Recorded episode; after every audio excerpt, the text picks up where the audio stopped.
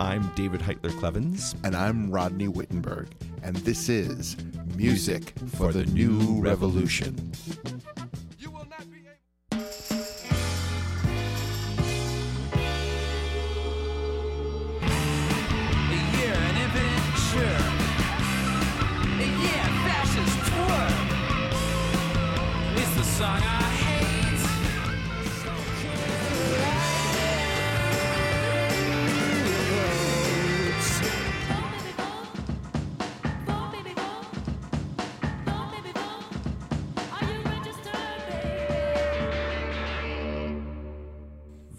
baby, vote, indeed. Are you registered, baby?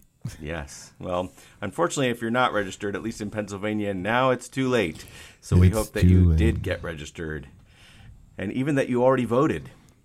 Have you voted yet, Rodney? I am working the polls as Ah. I have for the past four years and or four or five years, and I am very excited to say that I will be voting in person at the. Uh, uh, probably I'll be one of the last people to vote on that day in my district because uh, my friend who invited me to become part of the the polling team, we we said we're going to be the last two votes of the day.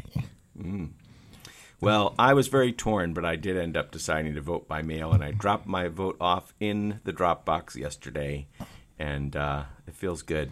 So this is a big election. You know, maybe maybe the most important election of our lifetimes. I don't know. People have said that a number of times, but I really, I, I know that uh, sometimes we try to be.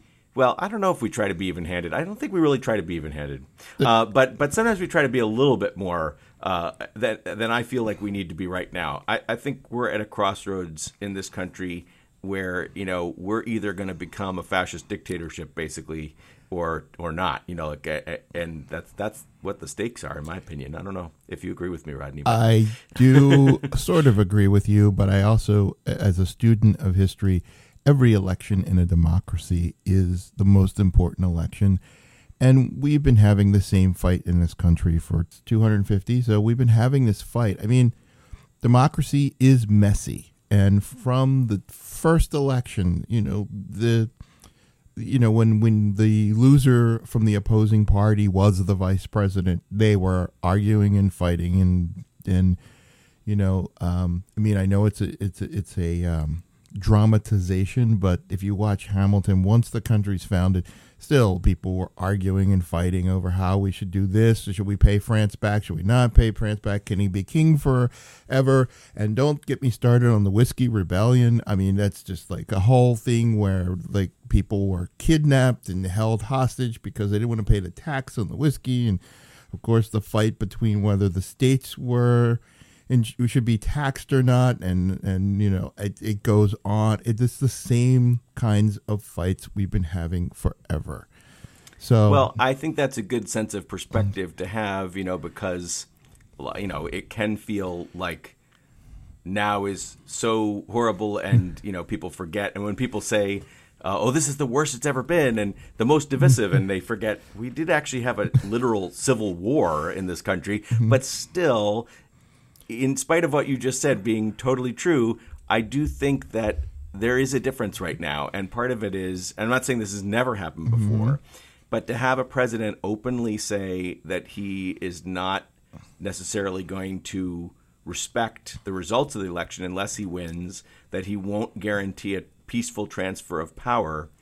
That's not the way I've heard anybody in my lifetime mm-hmm. talk, no matter how horrible or divisive you know any other president has been and i've been really down on you know reagan and mm-hmm. w and they were horrible presidents but they didn't do this you know that this, No. this is a new This is a- level this- of crisis i think in terms of whether we will actually survive as a democracy Yes, but I think this again. I'll go. I, I'm not disagreeing with you. I think that we are at a in a horrible place, and though we've been in horrible places. again. I keep wanting to say we, but I mean, I I've been saying forever that the it it it, it always seems like things are analogous. If you go back to hundred years ago, we were in the same exact position with a president who was f- full of corruption and constant um uh, scandals and there was payoffs and they're talking about the Teapot Dome scandal era and the early 1920s Republicans had the House and the Senate and the White House and it was just a huge huge mess which did lead to ultimately lead to the um, the Great Depression because they they deregulated everything. I mean, I'm also peak, speaking I'm speaking my values in politics right now uh, uh, saying that the things that the other side did led us to all these things, but they did. It's history. You can Right. look it up. This is exactly what happened, and it always seems like um, it's interesting. Whatever side seems to claim to be the most righteous and the most good is always seems to be the one who is doing the most devious and sneaky stuff. I mean, no one claimed to be as good a person as Nixon claimed to be, and look what he was up to. And Right. and um, it go, yeah. So um, I well, think and definitely, I think you know when you look at the pattern of the current resident of the White now White House, you know, he who shall not be named, uh, Mm-hmm. you know, he he is constantly revealing himself through projection. Everything that he calls other people is more true of him. Mm-hmm. Yes. Yeah. You know, and so that follows that pattern that you were just Yeah. pointing out. You know, I had a professor in college actually who used to say, and, and he was a real lefty, but he would say, you know, you can always tell the least democratic of the communist bloc countries by the ones that have the longest string of the the democratic people's republic of you know it just had all of the things that sound good Right, and yeah. and the total opposite of what that particular regime Yes. was you know so it's sort of like thou protest too much yeah, the Democratic Republic of Congo. You're like, uh, no. uh, but I, I think you know, ever since I was a kid, I couldn't wait. This is going to sound crazy, but I couldn't wait to vote. And but I also think that um, I was uh, immensely fascinated. Immensely, fa- I was very fascinated. I was fascinated by how government works. I remember probably my first civics class just, just mesmerized at the things that we could do as a culture and as a people if we all banded together, but also getting that government moves slowly and it's meant to. That was part of the invention of uh, those guys when they put down those words on paper. They said, well, because they didn't want it to be a fad. They, they didn't. I don't think they used the word fad, but they didn't want it to be. Um, this is the most popular thing right now, so let's go do this. They said, okay, well, that seems like an interesting idea. Let's see. We're going to set up the government so that it moves very, very slowly toward that thing, and um, if it is something that's good and real, it will change. But um, yeah, or or something that the majority of the people want the challenge of the majority of people want is if the majority of people are not educated or are not um, enlightened in some way, that also presents a bit of a problem. And a lot of people will take offense to that because they're like, well, whose enlightenment are you talking about? But you know, when they the thing I think people forget is that the the founding fathers were, uh, well, a they were all fathers, so that's a problem right there. But b um, they were hu- they were hugely influenced by the um, the, uh, the by the age of reason and and the age of enlightenment. I think they th- really thought that by this time we would be one of the most highly educated and erudite and uh, thoughtful, reflective, emotionally mature grouping of people that would be able to handle a democracy because you know democracies go away when people cannot res- be responsible for them and um and it is up to us to not only vote but be involved in what is going on in our day-to-day lives vis-a-vis the government Well, I totally agree. And I actually think that we are at a new level of engagement. I know so many people who it's the one way that T. Rump has actually made America great is that there are so many people in response to his awfulness that have gotten, you know, involved in not just voting but, you know, organizing and uh, you know, getting other people to vote and all kinds of things. Uh, it's it's really been astronomical, I think, and really what makes me worried the most is that the idea you were just talking about in terms of like um, you know people being responsible and voting i don't see that as the problem as much right now i see the problem being that there's all these machinations to keep people from voting. Yeah. You know, Yeah. I, I don't think there's any question. In fact, Trump's really even admitted it openly. Yeah. That if we just had a fair election, he would lose. Right. I mean, he's he's said that, and so he's making sure that in all sorts of ways, from the postal service, you know, crapola to the you know uh, voter suppression and all kinds of things. And unfortunately, it's you know. Roberts on the Supreme Court goes back and forth. He sometimes does the right thing and sometimes, but, but he's been particularly bad on voting rights stuff and uh, siding with the conservatives on those things that really restrict people's access or right to the uh, you know the, the voting booth. Yeah. Yeah. I wish there was a way uh, we could have as a culture just an honest moment about uh, politics, money, power, race, sex, meaning sexual identity, all come into play in who's selling who what. It, it drives me a little crazy because, you know, I hope we do vote out Trump, but Trump isn't the problem. I mean, 30% of the population to 50% of the population agree with him. And so basically, he saw an opportunity where he could get over by aligning with that way of thinking. And that way of thinking's been around forever. It's not new to um, operate out of the idea that. Um, I mean, they'll say it's about freedom and individuality, but it's really about a particular mindset of whose freedom and whose individuality we will support and who we won't. Uh, you, you know, the debates were last night, it was really interesting to see how, um, when Trump spoke, he was caring about a certain group of people, where Biden was caring about a different group of people. It was amazing, like just in the thing with the health care. Biden raises a hundred, you know, twenty million people will lose their health care. Trump goes back, 180 million people will lose their health care. Well, he's, He's talking. just lying. Though. well, he's he's lying, but he's trying to speak to middle class and upper class people, and Biden's talking about poor people. And and but it also- everything that Trump said to me was, you know, almost entirely false. It's not just a matter of opinion. It's just he's deliberately misleading people. And I wouldn't say he's caring about anybody. I don't think he cares about anybody but himself. But you know, he's pretending to. Yes. you could say that. Yeah, and he's yeah. trying to appeal to. he's appealing to the yeah. yeah the, it- yes by saying uh, uh, what did what did Biden say uh, a dog whistle the size of a siren. It's not a dog whistle if you're just saying the thing. Right. It's not really a dog whistle. Yeah. Well, you know, and I think the the thing that you were saying a moment ago Mm-hmm. about that it's not really Trump, you know, that there are a lot of people who actually believe these things.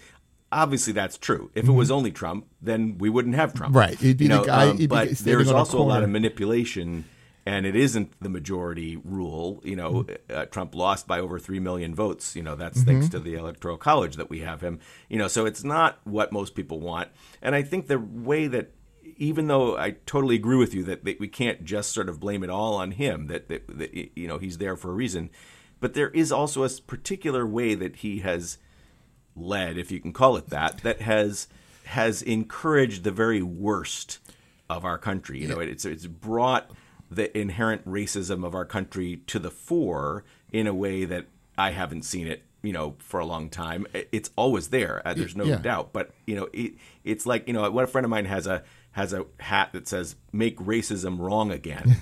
you know, and I know that part of that is a little bit of a misunderstanding, but I, there is a sense that he has enabled that element of our country that's that's ever present to be so much more legitimized Yeah. and out there in the public. And you could argue having it out there in the public is actually a good thing. Some people do because then we can fight it. But I think there's also the danger of making it like pushing the whole spectrum so that we're saying this is legitimate, this is okay. You know, we have Well, I think if we Yeah. don't do that, then we end up in a worse place. And what I mean by that is, you know, as a person of color, nothing that I'm hearing him say or uh, comes or, or people say who support him, if we're specifically talking about race, is new or surprising or I haven't heard since I was in high school. I mean, Sure. or, or junior high school. I mean, it's there. It's always there. I always sometimes think that there's two or three levels of culture. There's the culture we see on TV, there's the culture in polite society, and then there's what happens when you're working in a factory. Because I spent my my one real job I had, I worked in a factory. I worked at SEPTA, what, uh, working on the um, the the subway, and the racism and classism was palpable. It was everywhere in everything that everybody did, and and um, and uh, you know me as this little 17 year old kid with a big jimi hendrix afro walking in the place with bright eyed and going hey everybody let's all get a it was not that. It was Yeah. no it was cruel. Well, I, I, was, I it was, do understand that, but I also think when you look at like statistics of hate group activity, for instance, and how they have spiked, you know, during this time, there is a way that, again, I think what Trump has done is given those elements permission to be out in the public discourse in a way that uh, was not always true. They weren't- so it's always there. There's Yeah. always been these hate groups, and if you follow like the Southern Poverty Law Center's, you know, reports and stuff like that, it's it's scary stuff. There's just tons of them, but there's way way more activity, and particularly like, you know, assaults on people based on skin color or religion sexual or- identity or those yeah. things and and that is i think we can blame that on on trump's you know uh encouraging I- those okay. elements I, I hear you you know one of the things i think that is amazing about this time and it's kind of like that bertolt brecht quote that i love that's about how you know when uh, will there be singing in the dark times yes they'll be singing about the dark times so you know in these moments whether it's the great depression or during a the vietnam war or you know uh, reconstruction or you know whatever whatever horrible stuff is going on artists are going to make great art about that stuff. And there is just so much songwriting going on right now about these current events. Um, we we uh, have you know two shows lined up here. You know this one's going to be focused on the, the election, and uh, it, it's starting to get out of hand. I, I feel like we we need to do more episodes because we're going to have so much great music. Um, so we're going to hear a few things, and we're going to hear some people introduce their own songs. But uh, first, we're going to hear a brand new song. One of our great new interns from Oberlin College, Val, and our other great intern Julian. They've been helping us out a lot. But Val found this song uh, by Demi Lovato uh, called "Commander in Chief." and uh, then and after that you'll hear Emma's Revolution with "Gonna Vote Your Ass Out" or "Your Ass Out." And then Sandy Pliskin with a, a demo of those mid-November blues. and then Ants on a Log. Yay! Shout out to Ants on a Log. The man in charge is useless. In, in full disclosure, I produced this track.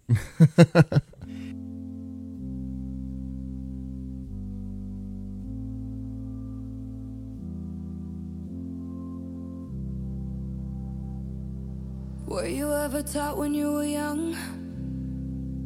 If you mess with things selfishly, they're bound to come undone. I'm not the only one that's been affected and resented every story you've spun, and I'm a lucky one. Cause there are people worse off that have suffered enough, haven't they suffered enough? But you can't get enough of shutting down systems for personal gain, fighting fires with liars and praying for rain. Do you get off on pain? We're not pawns in your game, Commander in Chief.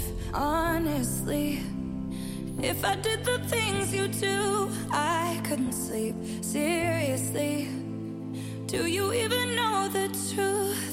We're in a state of crisis. People are dying while you line your pockets deep. Commander in Chief, how does it feel to still be able to breathe? We were taught when we were young. If we fight for what's right, there won't be justice for just some. Won't give up, stand our ground. We'll be in the streets while you're bunkering down. Loud and proud, best believe we'll still take a knee while you're commander in chief. Honestly, if I did the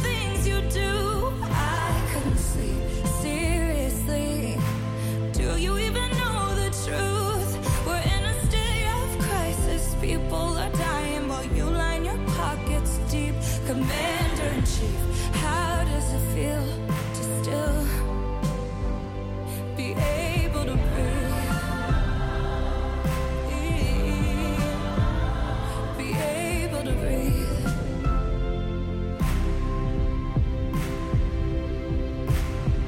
Won't give up, stand your ground. We'll be on the streets while you're bunkering down. Won't give up, streets while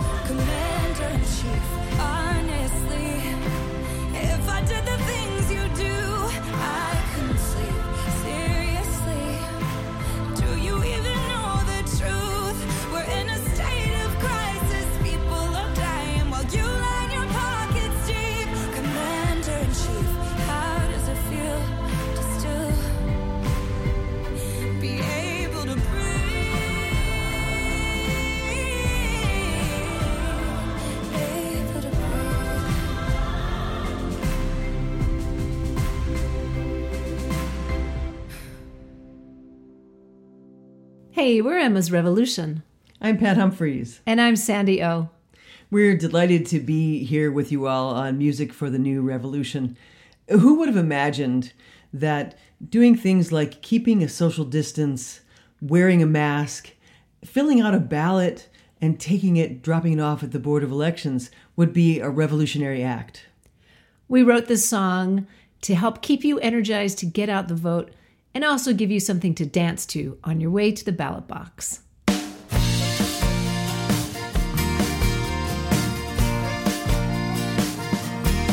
know the difference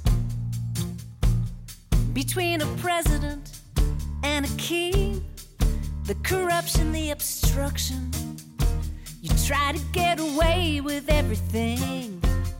We know the difference between the truth and the lies. We're calling you out now. Then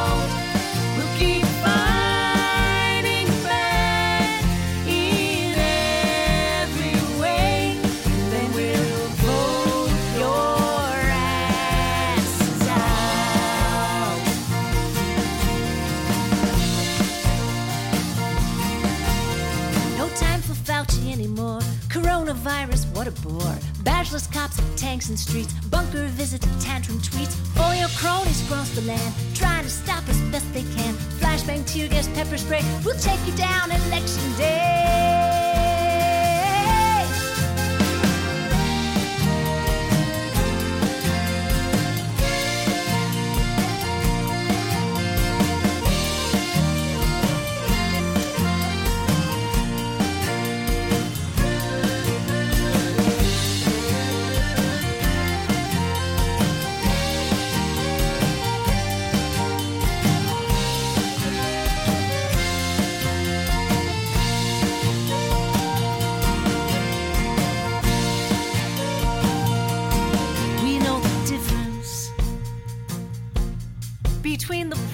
Of this land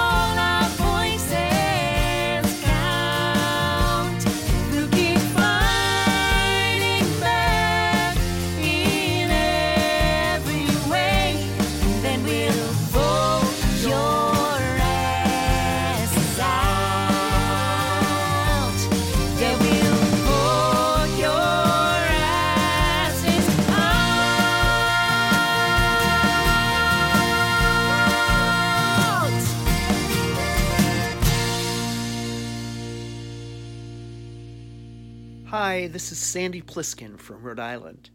I hope everyone hearing this knows that voting is a necessary step towards bending the arc of history towards justice. Of course, after the election, there's a whole lot more organizing and agitating that we'll need to do to keep bending that arc, no matter who is elected. So let's stay together and stay strong.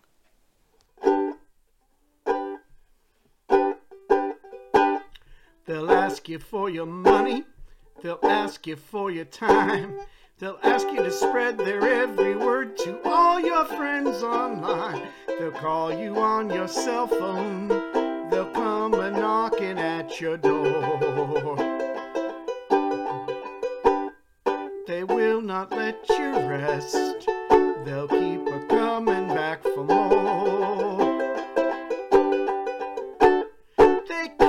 every four years or so, so don't be caught off guard. They'll give you a sticker for your car for to sign up in your yard. They'll promise to make things better if you hear what they espouse. They want your help to get a job and live in a nice White House. One says they'll keep this country great if we leave them in control. The other one vows to build back better and save our nation's soul. Well, some of us voted for Clinton last time, and some of us voted for Trump. And some of us voted third party, and some said voting's for chumps. Now, me, I fill out my ballot. I always cast my vote. And I hope everybody does the same from Biloxi to Terre Haute. When the votes have all been counted, and we finally know who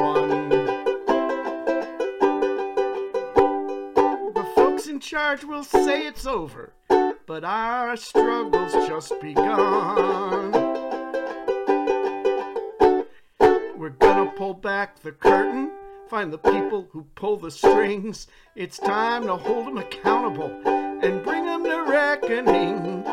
Whether we reach them on Twitter by hounding them with tweets, or whether we have to march and rally and take it to the streets. Out all the banksters they thought we would forget. Now let's have a jubilee to settle all our debts. If they say there ain't no money, so there's nothing they can do. How about a Robin Hood tax on financial transactions to raise some revenue? We need a minimum wage of 15 bucks so we can pay our bills.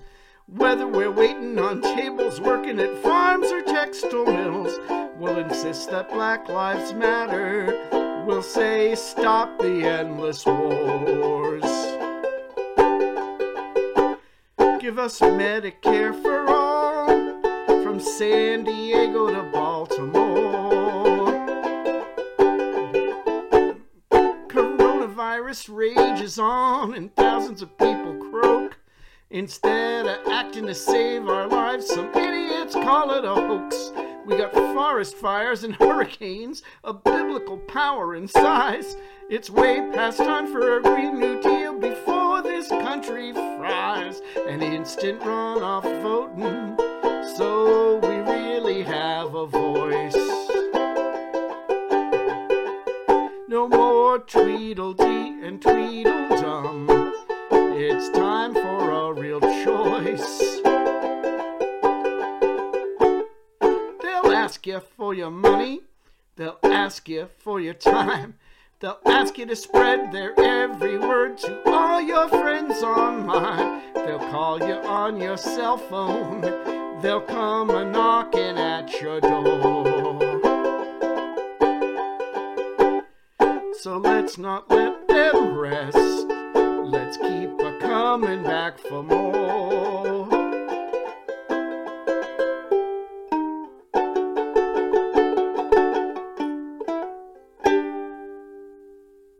Hey, it's Julie from Ants on a Log. The Man in Charge is Useless is a song from our musical Curious Think Outside the Pipeline.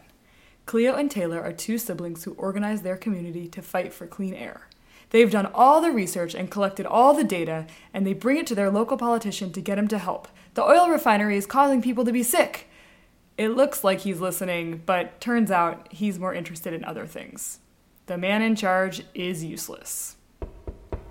Hello? Children, Hold on, Clarissa. Senator, we wanted to talk with you about the letter we sent. Did you get it? Yes, tacos are probably fine. Tacos? And also, I would like to talk to you about a riddle. Three frogs. Taylor, did you get our letter? Letter? Um,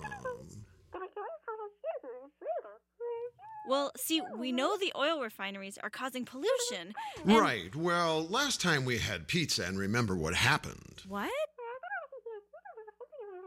The senator was distracted by figuring out what he was going to order for his lunch meeting. Cleo, this isn't working. Was it also possible the senator was just trying to look busy? Taylor, go get the guitar. Got it. People are talking all around me. I know something isn't right. So I called my representative about it to see if he could shed some light. Oh, yes. We will get right on that. Just write your compliment in an email. Compliment? We wrote you a letter. Wrote and wrote so thoughtfully. Our research, it was ruthless. Here, look at all this data we found. Oh, a, a, a folder of papers. Great. All the evidence is right here. Wonderful. I'll be sure to take a look at this. Wait, that's not trash. Wait, but then we found at the end of the day that the man in charge was useless. Hey, hey. Hey, hey, hey, hey. All my crying, all my complaining. Please take me seriously. Oh, wait a minute. I see what you're saying. Hold on, hold on. Yeah? Yeah? Clarissa, you're talking what? about that food truck guy. Yeah, I love his salsa. What? No. People are talking. It's my community. We know something isn't right. So I called my representative about it to see if he could join the fight. Wrote and wrote so thoughtfully, you'd be impressed by our astuteness. Then we found at the end of the day, Our efforts proved fruitless. Fruit is good too. Hey, hey, I hadn't even thought of fruit. hey, hey, hey, hey. All my crying, all my Green salsa, yes, good. Please good. take me seriously. Onions, yes, onions. Hey. Lots of cheese. Pickles on the side. Hey, hey, hey, hey. All my crying, all my complaining. Please take me seriously. Yes, Clarissa, I've decided on nachos. Hey, kids, let's take a quick picture for the governor's facegram. Thanks, kids. Uh, bye? By this time, Cleo and Taylor were feeling pretty dejected. The large door from the senator's office closed so conclusively behind them. Their letter hadn't worked. Their personal visit to the senator hadn't worked. People were ignoring their research. The men in charge were useless. Taylor had an idea. You can probably guess what it was. And up next, we have Roy Zimmerman with The Liar Tweets Tonight. And that's one of his great parodies. I'm sure you might have all already figured out what that's a parody of. And then uh, Jonathan Mann with I'll effing vote for Joe Biden. And then Bruce and Linda, uh, who are good friends of uh, the show, uh, He'll Go Away. And that's actually a parody by uh, another friend, Deb Carl. And then uh, Ami Yaris with Waiting on November.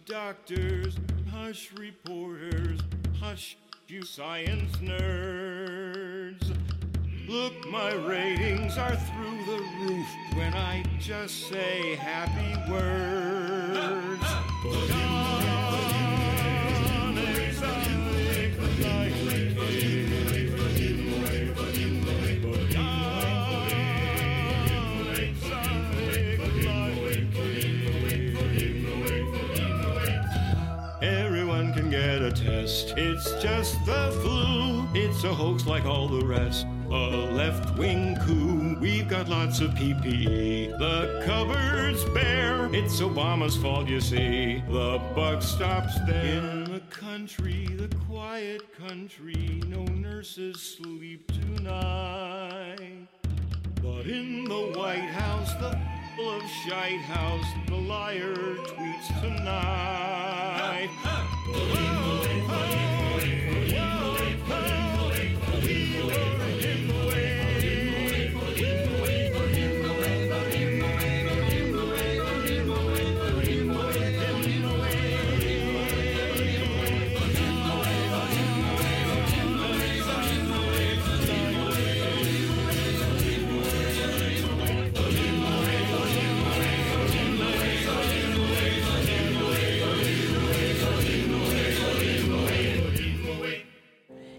Yes, I'll fucking vote for Joe Biden. Even though I really don't want to. I'm sick of having to vote for motherfuckers I really don't like. Our system of voting sucks. It needs a total overhaul. But we're going in the wrong direction. Next year we might not be able to vote at all. So that's why I'm voting Joe Biden. Even though I don't think he can win. Yes, even though he's been accused of rape. Because the alternative is fascism.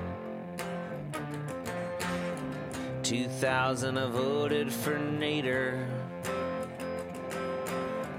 20, 2004 I voted Kerry.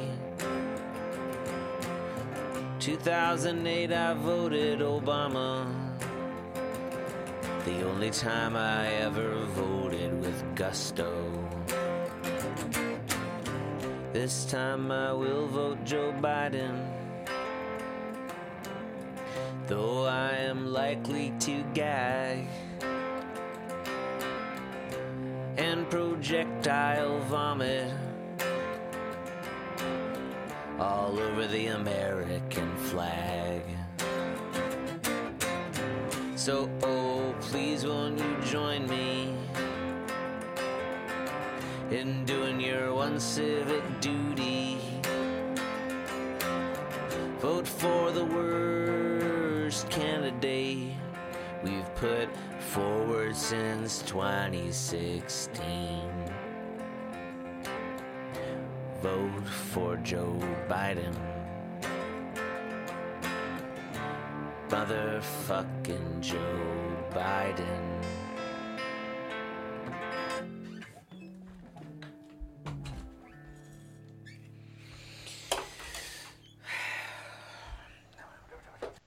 This is Debbie Carl. Before 2016, it never occurred to me to try writing lyrics, but, like a lot of people, I discovered that writing new words to existing songs was a therapeutic way to vent some of the sadness and frustration that I was feeling. My songs aren't really parodies, since they're mostly not meant to be funny, but I noticed that I was giving them happy endings, which helped give me hope that things could get better in real life, too. As the election approached, a new refrain to this old gospel song popped into my head, and I modified the original verses to fit the theme. Many thanks to my friends Bruce and Linda Pollock Johnson for recording it. I hope that you will sing along, or better yet, that you will sing it under your breath as you head to the drop box or stand in line at the polls. Maybe it will help us all believe that this story really can have at least a happier ending and a new beginning.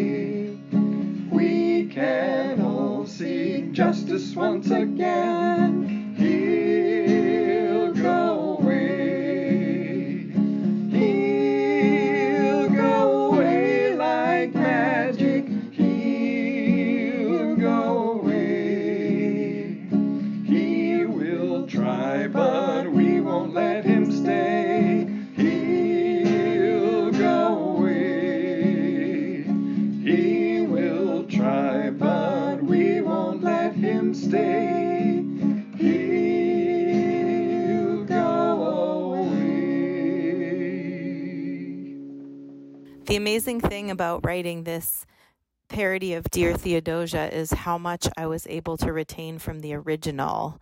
If we lay a strong enough foundation, that's like word for word. And um, I think that was part of the fun challenge of it was finding which words to change and which words to keep.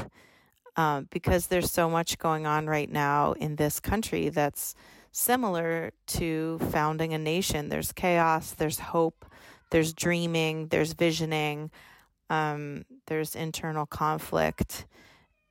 And so it makes sense to take a text that's about that and just reconfigure it for today's situation. And my hope is that this song inspires people to vote and to hold on to the hope and vision that we can transform this country into a place that works for all of us. And we can aspire to it. And then by going out and voting and then holding the vision of what that vote can mean for the future, that we can collectively make it happen. Dear Joe and Kamala, what to say to you? You have my vote, you have my mother's too. With all this hatred in the world, I cry. It breaks my heart. I'm dedicated to paving the way for you. A hateful life was never quite my style, and for my child, this country's been so torn apart. It was broken from the start. You'll inherit a divided nation. Small towns and city streets, restore democracy. If we lay a strong enough foundation, we'll pass a Green New Deal and finally start to heal. And we'll know that we're okay, cause we're here to stay. So don't you throw that vote away. We're here to stay. Make your plan to vote today. We're to stay. Take your friends along the way. We're here to stay. Make your plan to vote today. So, how are you going to vote? By mail, in person. If you're voting by mail and you haven't asked for your ballot, you got to do that ASAP and get your ballot in really soon because you know they're trying to mess up the postal service. But if you're voting in person, I did see an article recently in the Atlantic that said that voting in person is just as safe as going grocery shopping in person. So, however you're planning to do it, you're going to go vote, make your plan, and see if you can get three people in your life to make a plan and commit to do it with you. We got to get this thing going. This is Ami Yaris. I'm a singer songwriter based here in Philadelphia. I also have the privilege of working with Build a Bridge International, an arts and education nonprofit that uses the therapeutic qualities of art making to help people overcome trauma and hardship. And uh, this song for me is also uh, a way of overcoming trauma and hardship.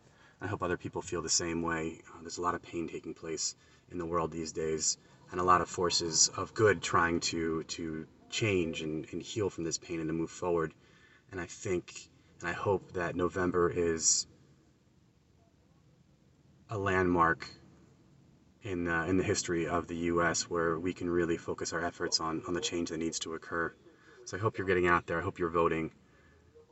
And as much as I'm waiting for November, I hope you're all active right now. I hope you're helping fund organizations to support BIPOC populations.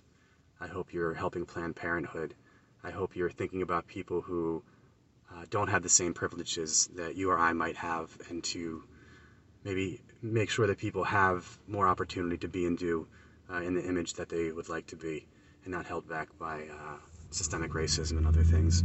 So I hope and pray that November will be a harbinger of a greater future for the United States.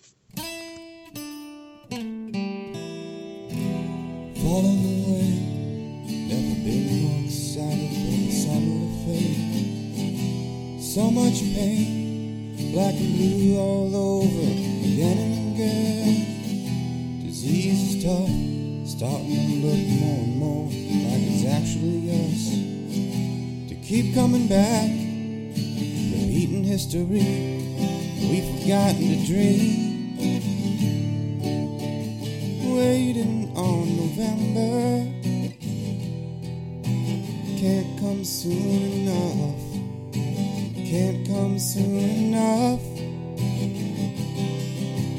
Waiting on November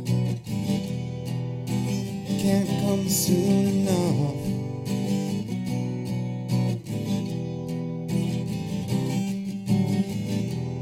Up in the morning ashes to ashes we will rise up. The dam's been broken, too many holes in the story to last. Feet on the ground ring louder than the bells, bullets, gas bursting in air. The statues will fall, we will not regret, we will not forget. Waiting on November can't come soon enough. Can't come soon enough. Waiting on November. Can't come soon enough. Can't come soon enough. I've been to your mountaintop. I laid myself down, waiting for the answers till I had not done enough. The hate in this nation as strong as its greed. Poverty, the future stopped his breath with your knee. Killed when she woke on his way home, alone in the street.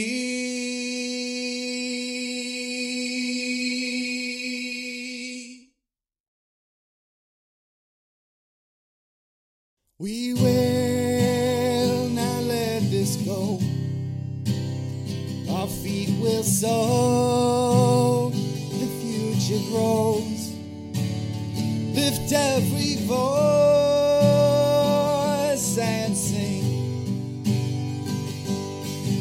changing of this guard, we will take the charge. Let our people go, we soon shall be free. Waiting on November can't come soon enough. Can't come soon enough. Waiting on November can't come soon enough. Can't come soon enough. Waiting on November can't come soon enough. Can't come soon enough. Can't come soon enough. Can't come soon enough. Can't come soon enough. Can't come soon enough. Can't come soon enough. right after Obama was elected, Michael Moore made this documentary that's on his website, and it's and it's was a warning um, about the um, the people who were left out or felt left out, and that was the people that Trump went and spoke to, and um, some of those people I know, and I don't necessarily think they are like the, let's let me be clear. Racism is a very complicated subject, and we talked about it on the show. And I think that it's very hard not to be. Some people may disagree with it, but not to have elements of be racist or do racist acts in a culture that is so based on the idea of one race being better than the other. It's our history. It's who we are, and there's there's it's everywhere you look. It's in in in in how things are presented. I mean, things have changed, but they're you know what's acceptable, what's the idea of beauty, what's what looks like power, all those things all come out of uh, systemic racism. So, Sure. having said that, not I think that one of the problems is that we are also very much a people who like to talk about where we're wronged and i think that the group that trump represents never gets it gets marginalized um, and and this is a stupid example, but I'll, I'll leave it with this because I, I, I agree with you 100%, but I, I, I've been thinking this for a long time. If there was ever a way to unite all of the poor people, we'd have all the power. Not that I'm poor, I shouldn't say we, but I consider myself among the working people. And what but the problem is that the people at the top explain to the white people at the bottom that it's the brown and black people at the bottom that are the reason they're not up at the top with the white people who are at the top. And that's more about what I think is going on. And if there was ever a way for the people to unite, that would solve, that would change the power because there'd be power in numbers. And that is what Martin Luther King was doing when he was assassinated. And nobody's You know, really. that's actually a perfect segue to our song uh, by Chris Chandler, which is called "Down Is the New Up." Oh. I don't know if you got a chance to hear this one yet, but but Yeah. it's a it's a pretty epic song, Mhm. uh, and it really is making that point that you just said very very eloquently in speaking. And and his his he's actually a spoken word artist. You might remember we played something in our Woody um, episodes uh, that was from Stark Raving Chandler. And uh, he was reading from the Grapes of Wrath and the New York Times. That was Chris Chandler, uh, and so this is a brand brand new thing that he just uh, sent me, and uh, so that's I think it's really cool that you just led into that so smoothly. awesome. Well, let's hear it.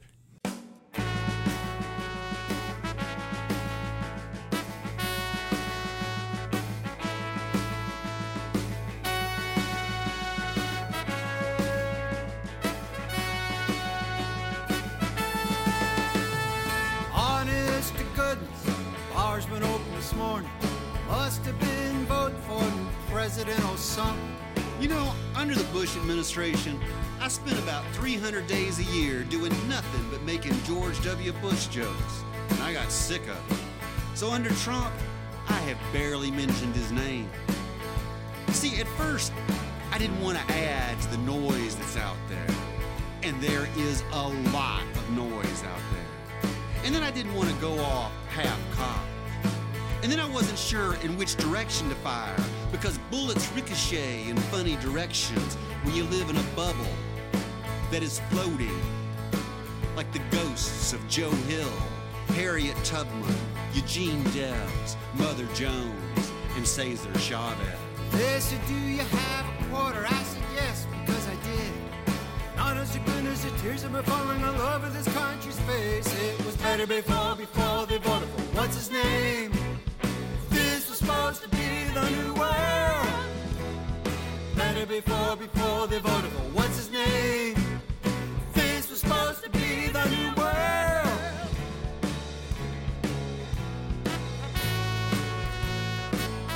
And this got me to thinking that if a ghost can walk through walls, why doesn't he fall through the floor? And at that point, I realized I was on the edge of something really big, standing upon a giant precipice, and that is not a good time to put your best foot forward.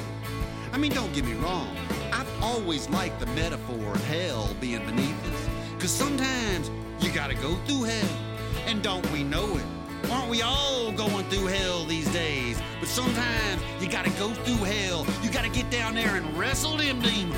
Sometimes you gotta get down there and jello wrestle them demons. But when you're going through hell, like we're all going through right now, what you gotta do is keep going. Cause my friends, the world is round.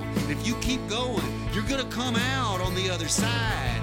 Wondering why everybody's speaking with an Australian accent. It was better before, before they voted for what's his name. In the Trump era, This was supposed to be the new world. down is the new up. Better before, before they voted for what's his name. Make America great This again. supposed to be the new world. And America first Better before, before they voted his name. are contradictory statements. supposed to be the new world.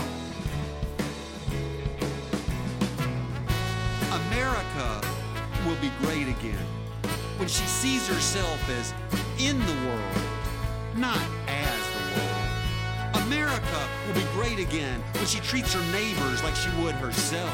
She will be great again when she realizes that America first implies that there is a race in which one could become first in in the first place. Not America first, Earth first. Flint Ford Auto, Mobile, Alabama. Windshield wiper Buffalo, New York. Gary, Indiana, don't forget the Motor City. Washington, D.C., now and all. What he is proposing, the wall building, the trade wars, is nationalism, pure and simple. And the infrastructure spending that's being proposed and the bailouts, why, that's socialism. It is, in fact, a word that I don't like to use that often because I think it waters the meaning of the word down. But there's no way around it because it is, in fact, by definition, National Socialism. So if we are looking for a way forward, and I think we are all looking for a way forward, let us grab every crowbar, every monkey wrench, every guitar, every paintbrush, every ballot, and use them as a tool better before, before they voted what's name. to pry the socialism This was supposed to be the new world. away from the nationalism. Better before, before they voted what's his name.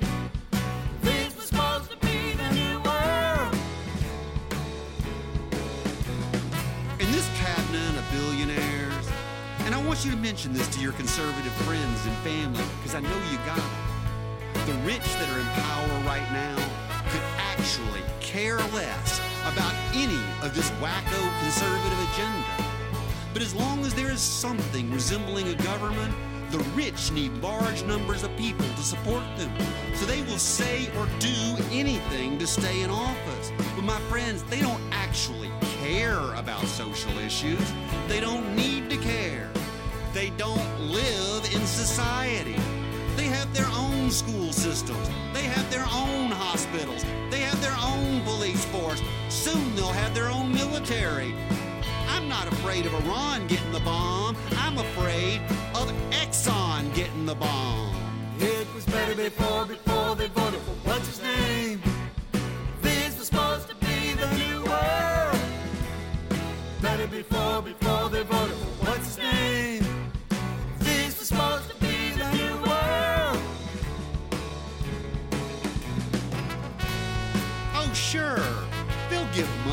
church to show how much they, they care about social issues.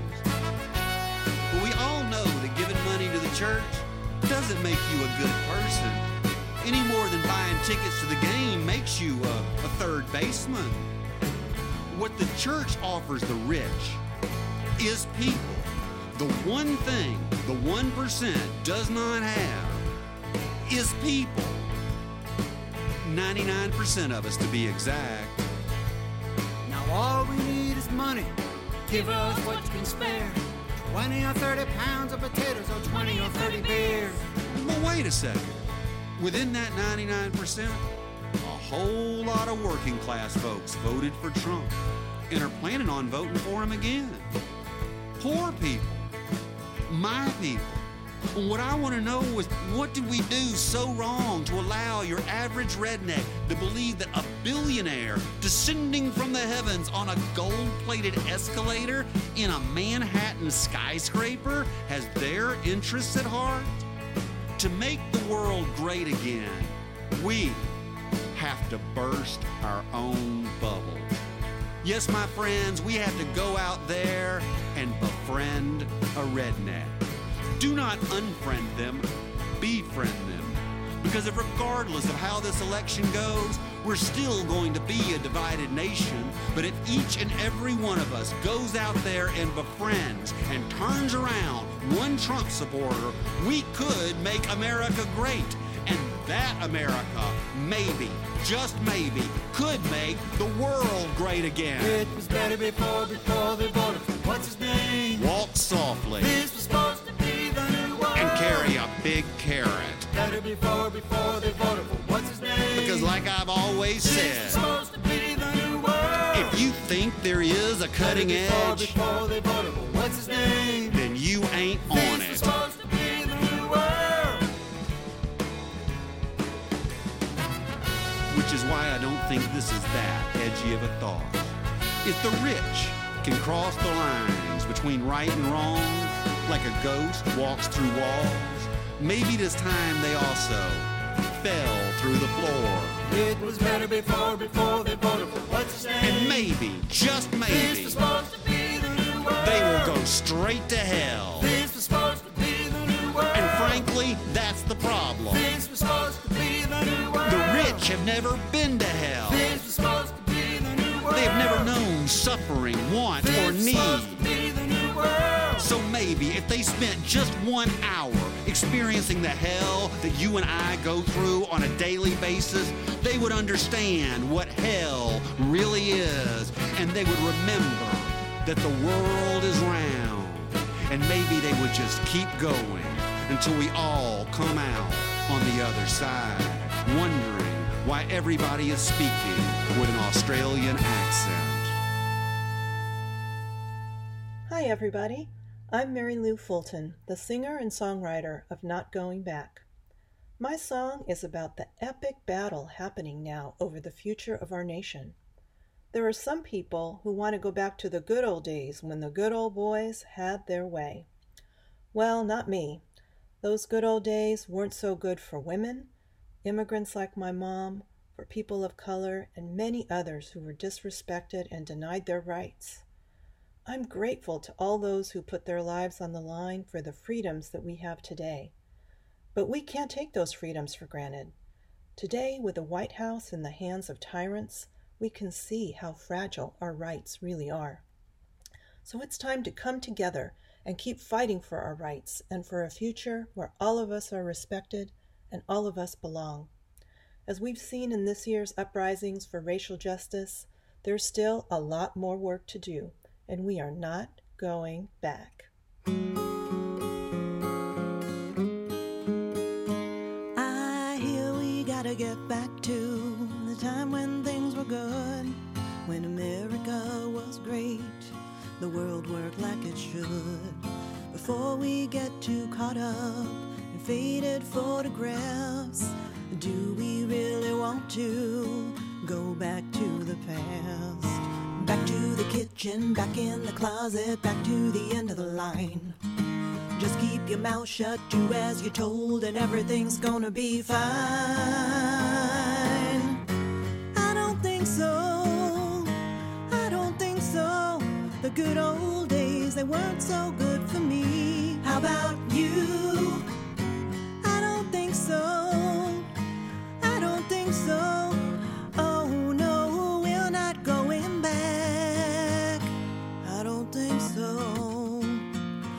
People cross the border, who fear for your lives? Nothing but invaders with guns and bombs and knives. But they're talking about my mama, been here since she was nine. Proudly waves the flag on the 4th of July. She heals back to the shadows, back where you came from, back to the end of the line. Stop with the Spanish, just pick the crops, and everything's gonna be fine. I don't think so. I don't think so. The good old days, they weren't so good for me. How about you? I don't think so. I don't think so. Oh no, we're not going back. I hear that what we look like doesn't matter same folks end up scrubbing floors? Police shoots the black man, always an accident. They say it's not the system. Obama was president. So go back to the projects, back to the hustle, back to the back of the bus. I don't think Just so. keep your mouth shut, do as you're told, and stop making such a fuss. I don't think back so. to the kitchen, back in the closet, back to the end of the line. I don't think back so. to the shadows, back where you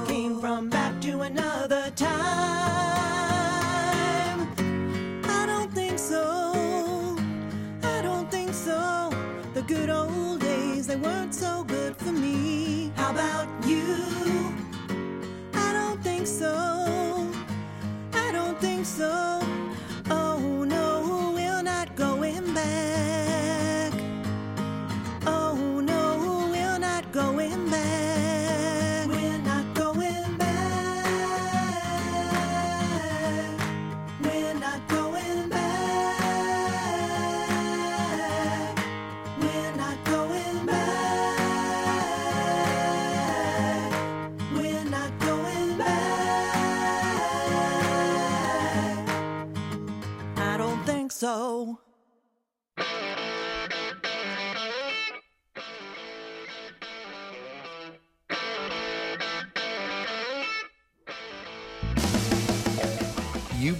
Listening to Music for the New Revolution.